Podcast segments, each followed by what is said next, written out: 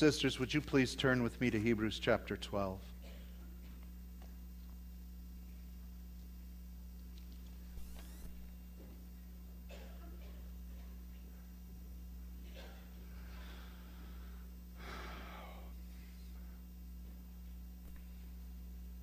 We have been studying the book of Hebrews, understanding the crisis of faith that these Jewish believers find themselves, whether they have truly committed themselves to Christ or not. We would call them on the fence. Do you know anybody that's on the fence? And it comes a time when you have to say one thing Are you in or are you out? Are you in or are you out? And there are times in our lives, and I believe that there are seasons in mankind's history where God does a shaking on each generation to where He will have to cause us to say whether we're in or we're out. Before any war, I remember Gideon's army, and he would ask, Are you in or are you out? He was satisfied with that, but God took it even a step forward and whittled it even further down from those who were in or out. If you're afraid, go. If you are more worried about your family, go. You in, you out. And the writer of Hebrews has come to that point to ask that question. Either you're in or you're out. Make your calling and election what? Sure. And so this morning, that's the emphasis of this last portion of the book of, uh, I'm sorry, chapter 12 of the book of Hebrews. Are you in or are you out? That's really the theme when you would boil this thing down. So, the first thing he says is this Make every effort to live in peace with all men and to be holy. Without holiness, no one will see the Lord. This isn't a question of do you accept Jesus or not? We have set that as the bar of salvation. Do you accept Jesus or not? What does that mean to people? do I accept Jesus? As far as they knew, sure, I accept him. He's a great guy, yeah. Loving, peace loving, It said wonderful things. I'll accept him. But we have a different meaning. We say, Do you accept his work on the cross? But a lot of people don't understand this. Uh, do you understand the substitutionary, substitutionary atonement? He died for your sins so that you would have his righteousness. Do you accept that? Sure, I'll take that. We'll take whatever, they'll take whatever we give them because it's easy to say, yeah, I, I take that. But the real question is, are you saved or aren't you?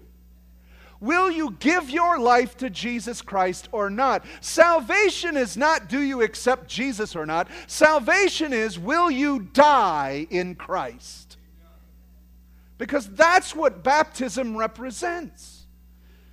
Baptism's a nice ceremony. We get you wet, we get them out, and you said, I've accepted Jesus. What it means is you have died to yourself, your ways, your agenda, your life, and you are completely sold out for Jesus Christ. Now, either you're in or you're out. And we're fooling people by, uh, come on. How many of you know within this room, I'm sure everybody in this room saved? I don't. But if I were to ask everybody, you accept Jesus? Sure, I accept you. Yeah, I accept him. You see what I'm getting at? Have you surrendered and identified your death in Jesus Christ so that you can be born of the Spirit? He says that you cannot please God except by being holy. It says, without holiness, no one will see the Lord. You must be holy. Ah, now we shift. Okay, I better get my hair cut. I better change the way I dress. Better stop this and that. And that is not holiness. But we've taught that too. Holiness is being of the same nature as God. That's what it means. Be ye holy as I am holy. It's not a question of what you don't do, it's a question of your nature. Have you died to Adam and the flesh? And are you now raised to life because of the work on the cross, born of his spirit, now of Christ's nature. Because you will never see God unless you're of his nature. The Spirit of God dwelling in you.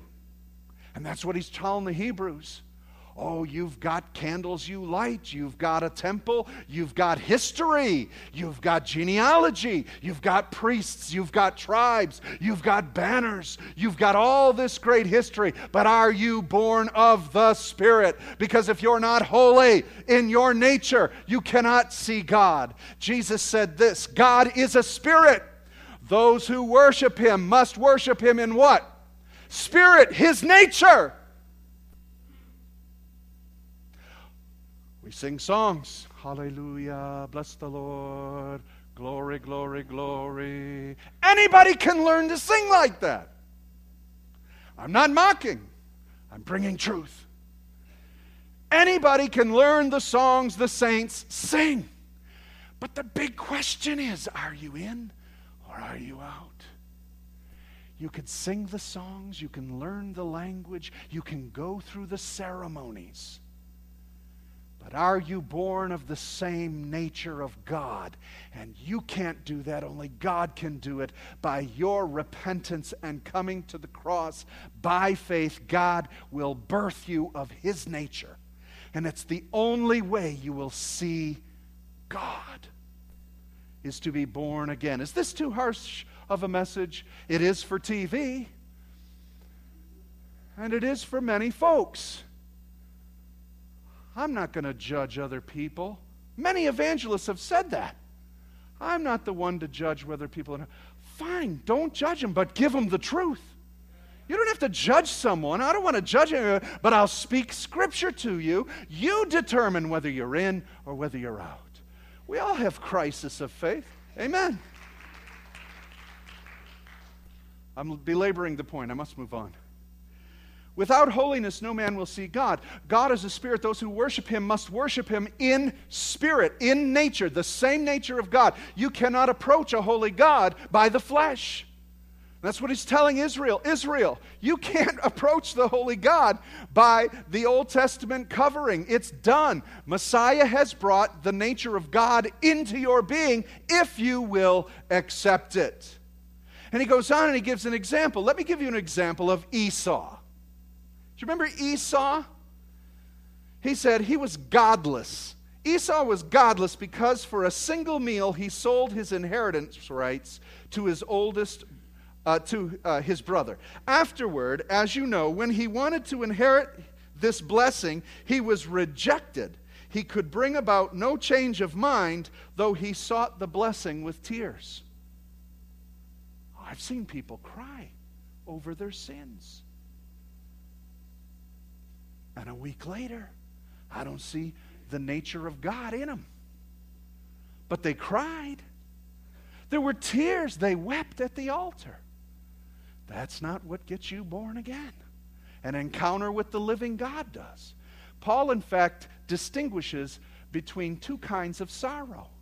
He says there's godly sorrow, and godly sorrow leads to what? repentance. See, we have a problem. We have identified repentance as sorrow. Do you know what? Do you know? Here, I'm going to throw something at you. You can repent without even being sorry. Repentance is a change of mind.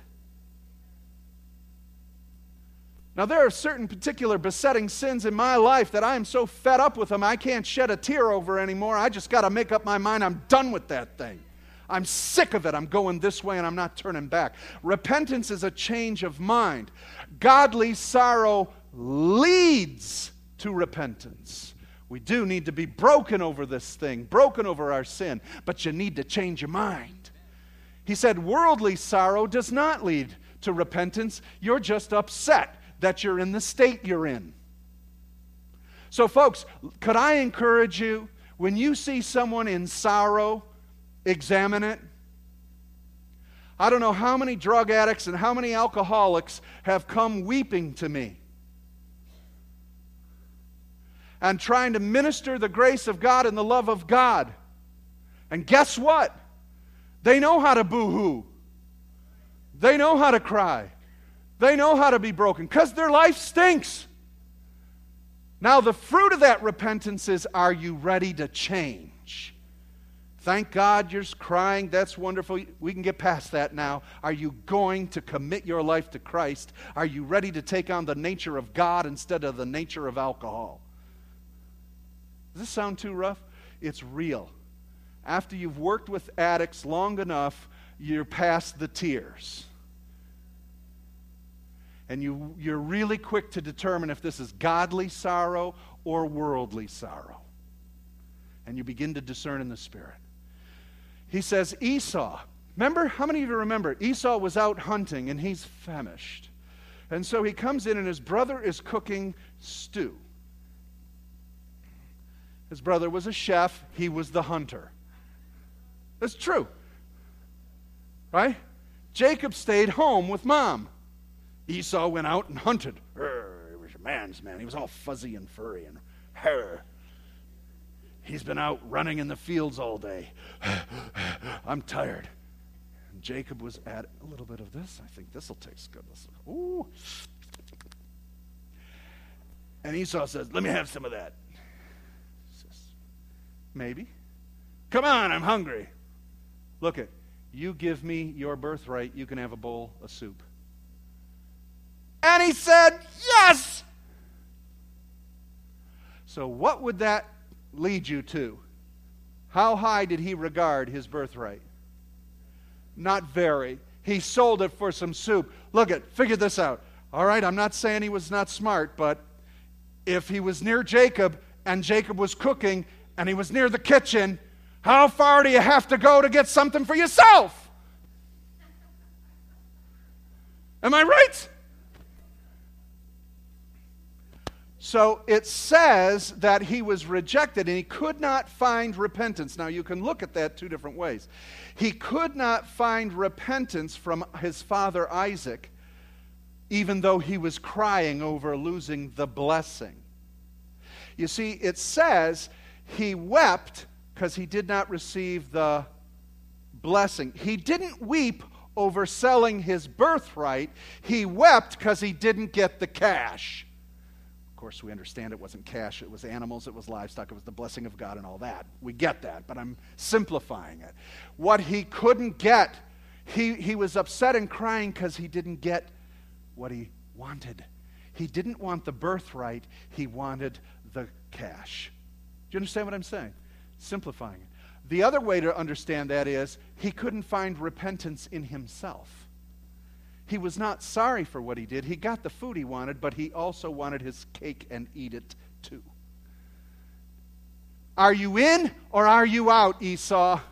Do you understand the seriousness of this birthright? That the God of Isaac and the God of Abraham was going to be, impart a blessing onto you? Are you in or are you out? I would definitely say this dude was out, but he cried and he begged God examines the, mo- examines the motives of our hearts. Brothers and sisters, you're here today. You might be in a tough situation. You might be in a bad situation. You might be upset with where you're at. You might be crying over where you're at and sorry you're where you're at. But is a godly sorrow that will lead to repentance to God? Or is it worldly sorrow, you're just in a bad place. I'm not trying to work up your emotions, I'm trying to work up your spirit. Are you in or are you out? Examine yourselves. You cannot approach a holy God without being of His nature, holiness. And that is of His Spirit, that is of His fruit love, joy, peace, long suffering, gentleness, kindness, goodness, faithfulness, self control. These are the natures uh, of God's own nature. And if that is not abiding in you, then you cannot approach Him. You're not in. You're not in. I'm going to say it one more time to some of you that need an awakening. Are you in or are you out?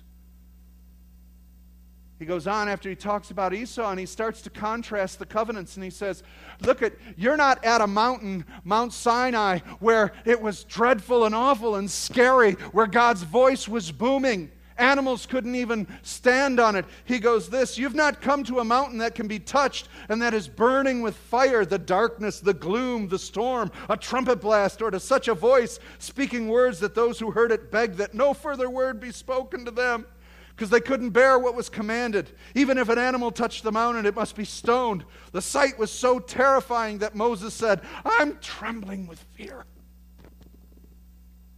Now, that's an awesome situation to be in. Our God's a holy God, a consuming fire. That's, that's amazing, wouldn't you say?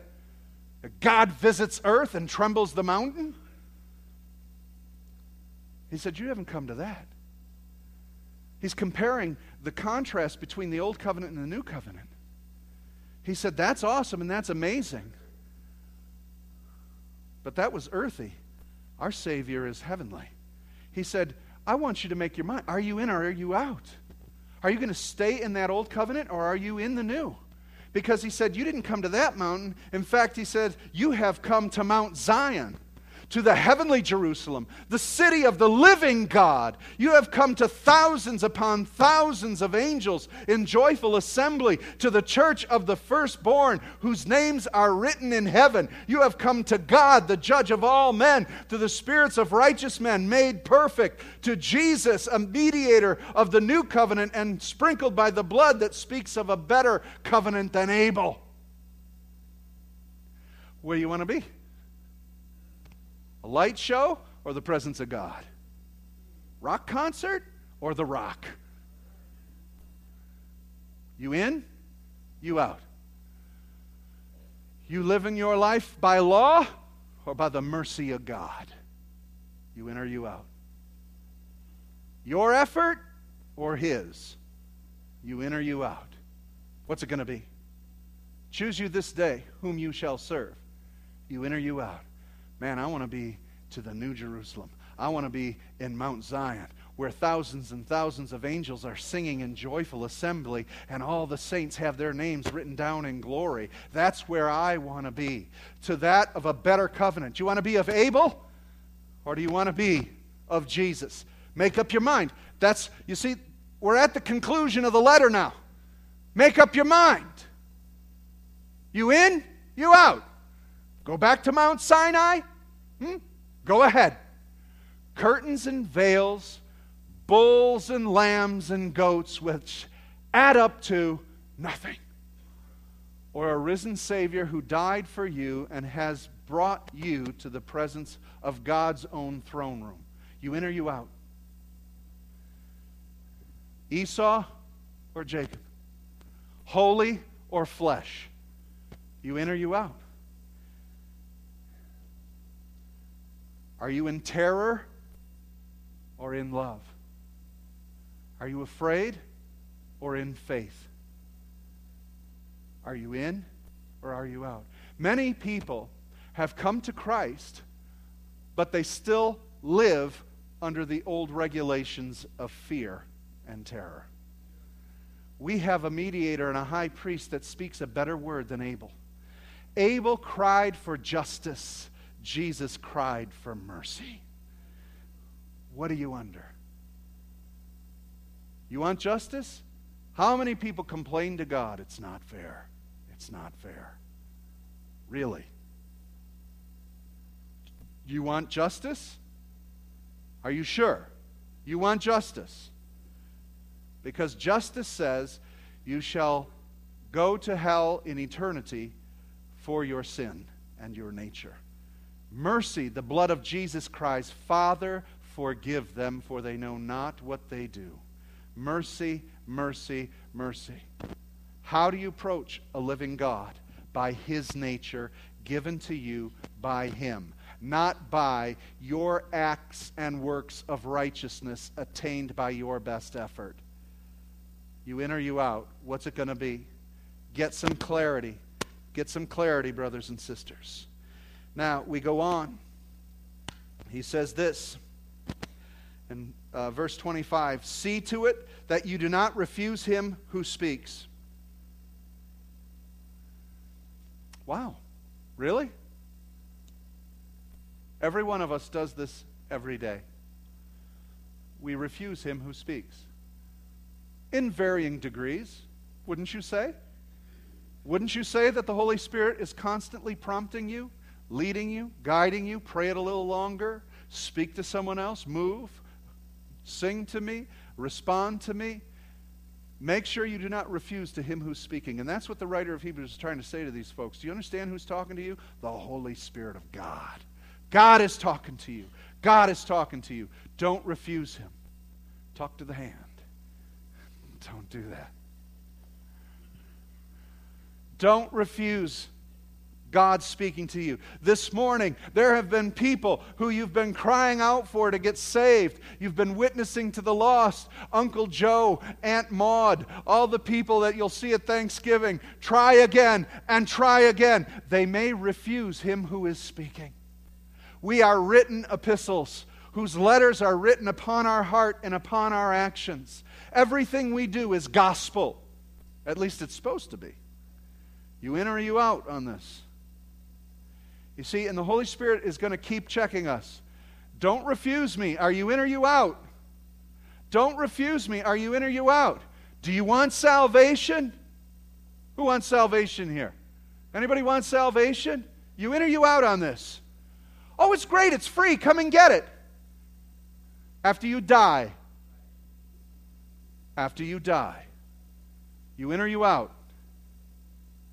I'll never forget the testimony of Steve Upshur, the pastor of, of Peacemakers. When he first got saved, he was so ignorant of what it meant for salvation, uh, uh, yet he was so done with his sin and so done with his life being so broken that when the pastor told him, You must come up front and die to Christ, he literally thought he had to come up and die. Literally. And you know what amazes me about his testimony?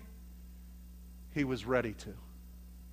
He said, I am so sick of my drug drenched life. I am so sick of serving the demons of my flesh that I'm willing, if that man says, I will go to heaven, but I must die, I'm ready to die today so that I can at least get to heaven. He was at a point of crisis where it was more valuable to him to know Christ than to live. That's salvation. You in or you out? And that man said, I'm in. I'm in. I'm in. I remember the story of a little boy whose sister needed a blood transfusion, and he was the only one that had the same blood type. And when the doctor said, Okay, now we need to take your blood and give it to your sister, the little nine year old boy actually thought he was going to die. And he said, He was scared, he was crying, he wept and everybody said it was going to be fine.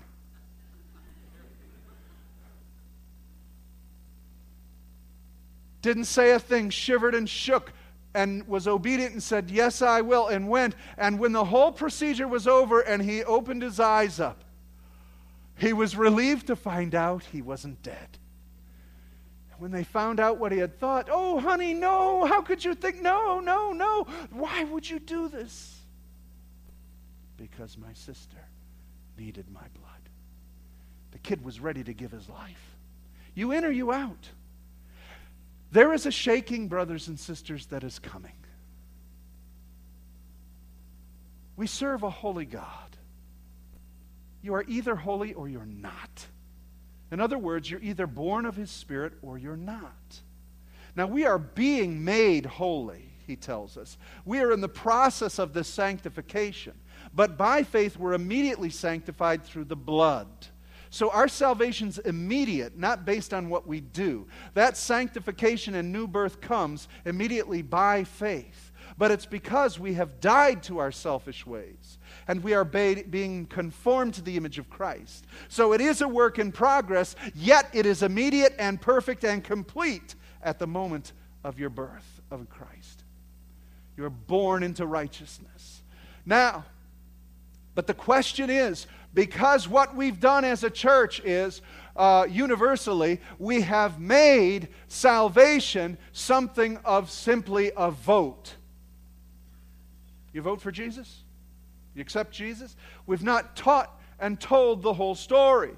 And so do these Jews who want to pick Jesus one day and want to go back to the synagogue the next day. The writer's saying, Are you in or out? One or the other.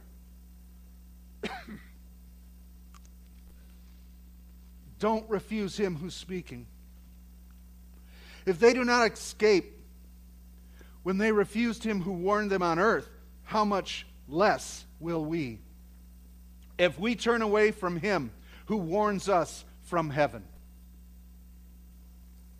At that time, his voice shook the earth, but now he has promised once more, I will shake not only earth, but also the heavens. The words once more indicate the removing of what can be shaken. That is, created things, so that what cannot be shaken may remain. Here's the final test of whether you're in or out a whole lot of shaking going on. Literally in 70 AD, Jerusalem shook in terror as Titus, the Roman emperor, came in and destroyed the temple and all of Jerusalem. There was a shaking coming. But that is prophetically also speaking of the shaking that's coming to the earth in the last days. And what he is speaking of is the prophecy that the prophet Haggai spoke in Haggai 2:6. This is what the Lord Almighty says, in a little while I will once more shake the heavens and the earth, the sea and the dry land. I will shake all nations. And the desired of all nations will come. And I will fill this house with glory, says the Lord Almighty. There's a shaking coming. It's a shaking that is going to determine whether you're in or whether you're out. You in or you out? In the comfort days, there's a lot, well, they called them sunshine patriots in the American Revolution. Everybody ever hear that term? Sunshine patriots? When the weather was good, they'll fight for the American Revolution. Weather not so good, you know, don't call me today. I don't feel like it. Sunshine Christians. But there's going to be a shaking that's coming, brothers and sisters. And that shaking is going to shake everything that's loose. So that which imitates the nature of God, that which imitates Christianity, that's that what imitates spirit will be shaken. Things shaken in the heavens and on the earth. Everything in creation will be shaken. And what will happen? Those things that are not connected to God, those things that are not of the Spirit of God, will break off, fall off. That which will be, can be shaken will be shaken, so that what cannot be shaken will remain. So I got to ask you this question You in or you out? When the shaking comes, are you going to be shaken all about? Okay, it's the hokey pokey. I can't help it. Put your right hand in, put your left hand out, put your whole self in, shake it all about. But when that shaking comes, now listen, I'm burdened with this. I was talking to someone just, I think, yesterday, considering all the people we know who are not saved. And to consider when that shaking comes, we'll be able to identify them. There's a lot of imposters. There are people in the church, and, and you're posers. There's posers. And, and, and oh, if the Spirit of God could reveal the imitation. Sometimes the only way to reveal it is through crisis. Sometimes you're best effort to stop a crisis is going to interrupt what God's trying to shake loose in somebody's life. The shaking's coming. Examine yourself. What actually happens most of the time in a church is those people who are truly saved and feel the move of the Holy Spirit. I preach a message, are you in or not? And, and they're the people who are like weeping and, oh, Jesus, I want to be in. I'm sorry. I'm this and that. You're the people that don't need it. You're in. It's the people that are like, whatever. What time is it? Holy Spirit, open our eyes, every one of us, our ears. Therefore, since we are receiving a kingdom that cannot be shaken, now with all that shaking going on, I want to be in a kingdom that cannot be shaken. I want to be in. Let us be thankful and so worship God acceptably with reverence and awe. There is an acceptable worship. There is an acceptable worship. And what the writer of Hebrews is saying is the Old Testament standard is no longer acceptable. Killing bulls and goats and lambs is no longer acceptable. Your high priest and your ceremonies and your ethnicity is no longer acceptable. You must worship him in spirit and in truth. There is an acceptable form of worship to a holy God. You must worship him in his nature and in his realm by the Spirit. And you must be able to distinguish spirits. All sorts of crazy spiritual stuff going on hooting and hollering and this and, and that and, and shaking and flying and barking and crawling and you name it, we got it. Some real, some false. How do you distinguish between it? Spirit to spirit. You've got to understand the things of the Spirit. There is an acceptable way of worship. It is not a particular form, it's not a particular style of music, it's not a particular posture, it's not a particular this or that. It is of the Spirit of the Lord, and we, the people of God, must be able to discern what is of the flesh, what is of the Spirit of God, and what is of the Spirit of the devil. There's got to be an acceptable form of worship. He says what is acceptable is reverence and awe to God. Anything that exalts a man, anything that exalts a church, anything that exalts the flesh, anything that exalts the experience over awe and reverence to God Almighty is unacceptable. Are you in or are you out? For our God is a consuming fire. Now, there's only one thing that fire cannot destroy fire. It'll burn everything else up. But fire begets fire. It must be of the same nature. To worship God in reverence and in awe, to approach a holy God, you must be of His nature. Our God's a consuming fire, therefore, you must be fire. You must be a consuming fire. Are you a consuming fire of God's love, a consuming fire of His own nature? Maybe the ashes are getting cold. Maybe there's just a little bit of ember left. Paul says, stir it up, stir it up. So it begins to fan the flame. Fan the flame so that your nature in God will correspond with God Himself. He's a consuming fire. And if you are not a fire, you will be burned. So I close this morning with this one question. And the one thing he was asking those believers, well, so called believers, wannabe believers, this question You in or you out? Put your religious history behind you and come to a living God. Begin to get ignited in the Spirit of God, become one with His nature through salvation in Jesus Christ and Christ alone. When you're burning, it doesn't matter if everything else around you is shaking. When you are on fire for God, it doesn't matter what someone does to you. You're burning in God, you're alive in God. Our God is a consuming fire. Father, consume me. Would you bow your heads?